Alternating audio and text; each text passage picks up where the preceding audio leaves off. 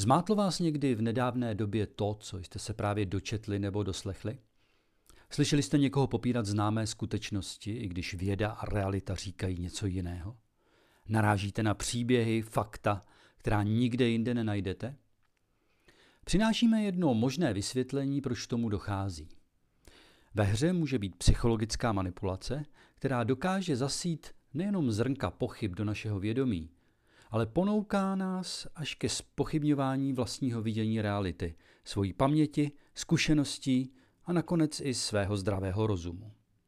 Takový způsob cílené komunikace a chování s cílem ovlivnit druhé má své jméno – gaslighting. Nepřísluší mi terapeutický pohled na tento fenomén. Stejně tak se nehodlám nekompetentně pouštět do analýzy gaslightera nebo jeho oběti. Rád bych vám dnes v EduLab jenom tuto mršku představil. Tak, abyste byli schopni ji zaregistrovat a postavit se k ní čelem. Potom už je to na každém z nás. Představím vám princip gaslightingu v osobních vztazích a jako třešničku přidám pár praktických postřehů ke gaslightingu v médiích. Samotný termín pochází z divatelní hry Patrika Hamiltona z roku 1938 s titulem Angel Street, který byl uveden do filmové podoby roku 1944 ve slavném filmu Gaslight s Ingrid Bergmanovou v jedné z hlavních rolí a byl v českých kinech uváděn pod názvem Plynové lampy. Zdrojem zápletky je muž, který systematicky manipuluje svoji manželku. Snaží se jí přesvědčit, že je psychicky nemocná. A to tak, že mění sílu osvětlení v domě plynovými lampami, gaslights, a usvědčuje ji důsledně v tom, že jde pouze o její utkvělou představu. Setrvalá manipulace postavená na opakované lži a pokoutném, utajovaném jednání nakonec vede k tomu, že si žena klade otázku, zda je vůbec normální, jestli není nemocná, jestli není tak trochu blázen. Postupně přijímá čím dál více jeho lži jako pravdivé. Výraznou součástí příběhu je její empatická víra v to, že jí blízká osoba, osoba, které důvěřuje, to s ní přece musí myslet dobře. Není možné, že by měla postraní sobecké úmysly. To vede v důsledku ke změnám v jejím chování. Podřízenost jeho vůli, slepé přebírání jeho tvrzení a následování svého trýznitele. Konec hry byla hlavní inspirací pro tento díl EduLab. Bergmanová tu prohlédne manželovu manipulaci a postaví se jeho plánu poslat ji do blázince a tím ji zcela postavit na druhou kolej jakéhokoliv rozhodování a účasti na společném životě. Tento příběh jakoby byl vzorovým představením toho, co gaslighting znamená. Docela by mě zajímalo, jaká byla autorova osobní zkušenost. Jde vlastně o citové zneužívání, stavějící, jako je u každé manipulace téměř pravidlem, na strachu a pocitu viny. Zapojením opakovaného odmítání, protiřečících si tvrzení, zamlčování vybraných faktů, popírání dříve řečeného a využíváním lží zabalených do střípků pravdy dochází k narušení psychické rovnováhy oběti. Vědomý odsudek, ba snižování toho, co si někdo myslí a jeho následná deonestace vede k tomu, že manipulovaná osoba postupně ustupuje od svých názorů a samostatnosti v uvažování. Abychom si dovedli lépe představit, jak tato manipulace funguje, zkuste si představit sebe, sami sebe jako oběť gaslightingu, ať už doma, v práci nebo ve veřejném prostoru.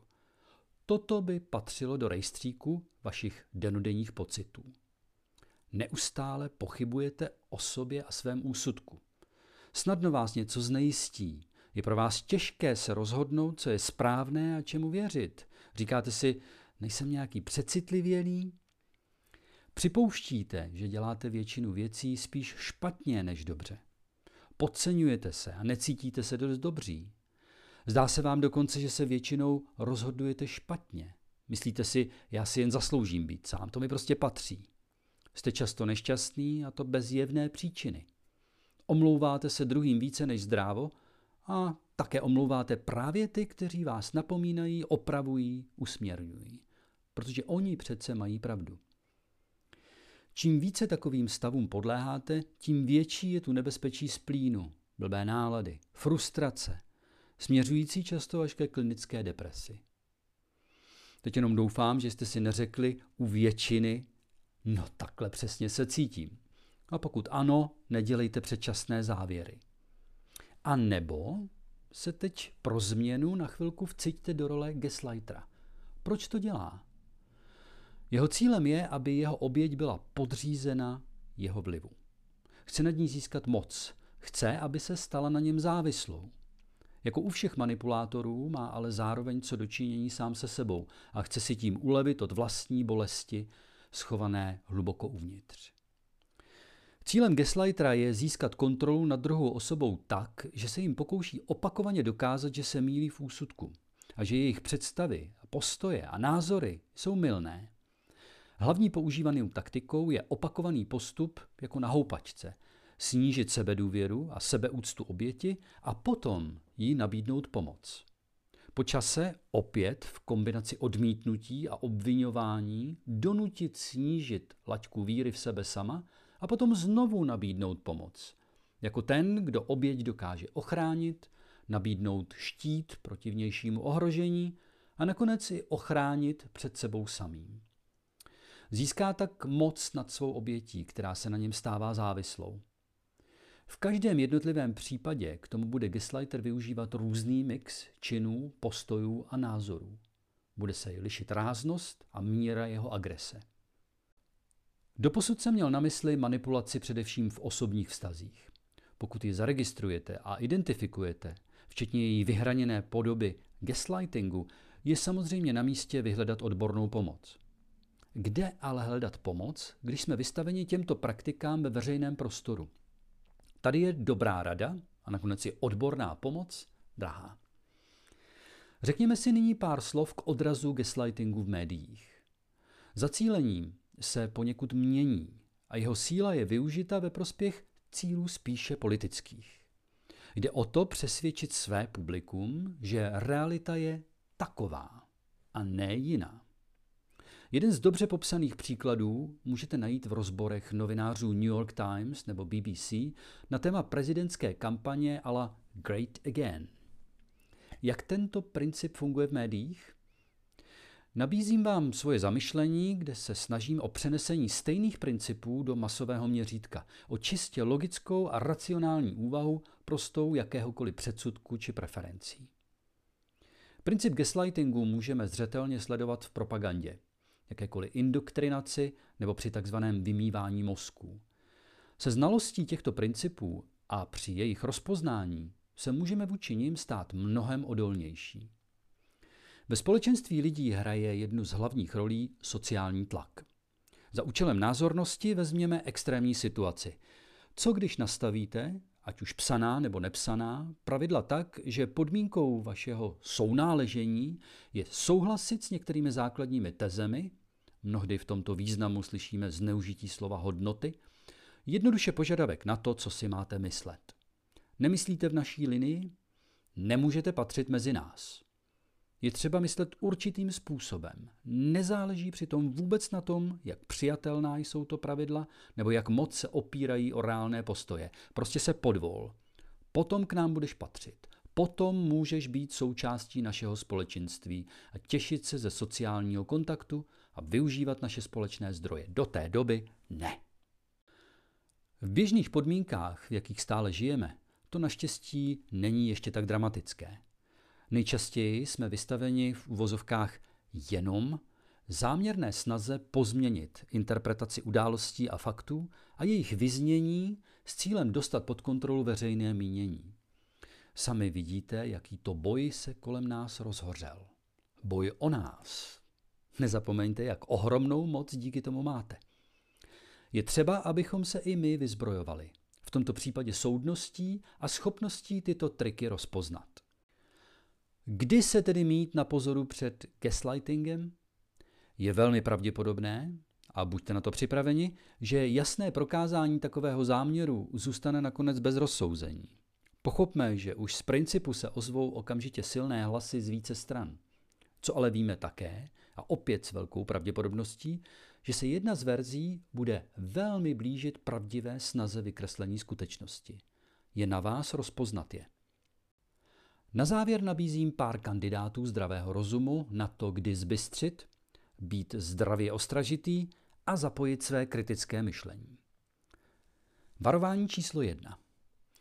Informace, které k vám přicházejí, jsou obecné, nejasné, dokonce si často protiřečící.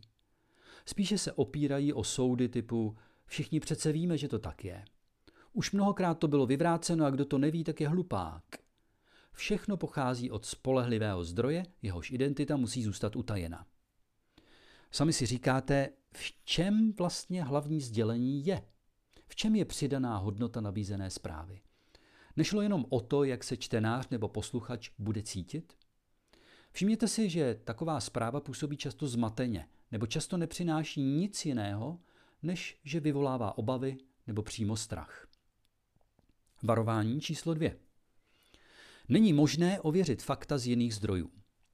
Zkoušeli jste se někdy vydat na pouť internetem nebo po svých kontaktech s cílem získat další informace a ověřit to, co jste právě slyšeli? A nemohli jste se jaksi pohnout z místa? Některé zdroje mohou být blokovány, nebo je záměrně odkloněna vaše pozornost jinam, často přímým zmíněním a diskreditací těchto zdrojů. Pokud nemůžete stále nic najít, nebo vidíte pouze zaujaté a emotivně vyhraněné příspěvky, zbystřete.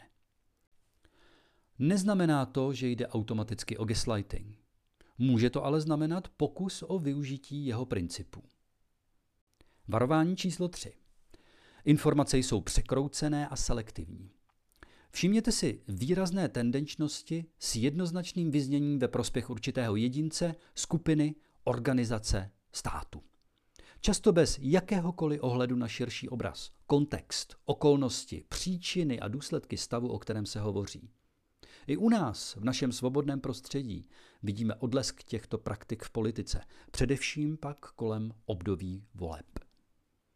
Varování číslo čtyři. Informace se v čase mění. Není zcela jasné, kdo co řekl nebo neřekl, v jakém kontextu, kdy se to stalo a co tomu předcházelo. Vemte si, kolikrát slyšíte, že někdo něco řekl a co tím přímo i myslel, aniž byste vyslechli jeho nebo její skutečně plné vyjádření. Známe i případy, kdy nám vypadne klíčová událost ze samotných dějin. Čím delší časové období, tím zrádnější efekt záměrného opomenutí a selektivního vidění světa. A konečně varování číslo 5. Cítíte silný apel k tomu zaujmout stanovisko a podpořit předpokládaný postoj. A jasný odsudek kohokoliv, kdo by si mohl myslet něco jiného. Tlak na oslabování vlastního kritického pohledu je veden přes snižování věrohodnosti a opakované naznačování, že ten, kdo by si myslel něco jiného, je špatný, pomílený, v nejhorším případě přímo nepřítel. Nejvýraznější formou takové manipulace jsou podrážděné nebo odmítavé reakce na jakoukoliv nevhodnou otázku. Otázku, která jakkoliv spochybňuje předpokládané vidění. I kdyby to byla jenom otázka k upřesnění nebo vyjasnění. To, že je viděna jako ohrožující, je svým způsobem důkaz, že se ocitáte pod tlakem myslet si něco, co si myslet máte. Co si tedy odnes z dnešního EduLab? Asi uvědomění, že jsme tak trochu na střelnici. Informace poletují jako kůlky ze všech stran, jsme v palbě protichůdných příběhů a tu a tam procházíme minovým polem pravd, polopravd, lží a pololží. Na naše komunikační sítě se snáší spad cenzury a naše drobné denodenní konverzace se plní aktivistickými postoji ve prospěch někoho proti někomu. Dokázat proměnit tento obraz v dobře čitelnou realitu a snad i přetavit metaforu, tak říkajíc, mírovější, to vše sectí s odstupem a pozitivním myšlením je výzvou pro každého z nás. Bez výjimky. Rozpoznat manipulační tendence je prvním krokem. Máme tak možnost se jim bránit a být vůči nim odolní, ať už přichází odkudkoliv. Držím nám všem palce.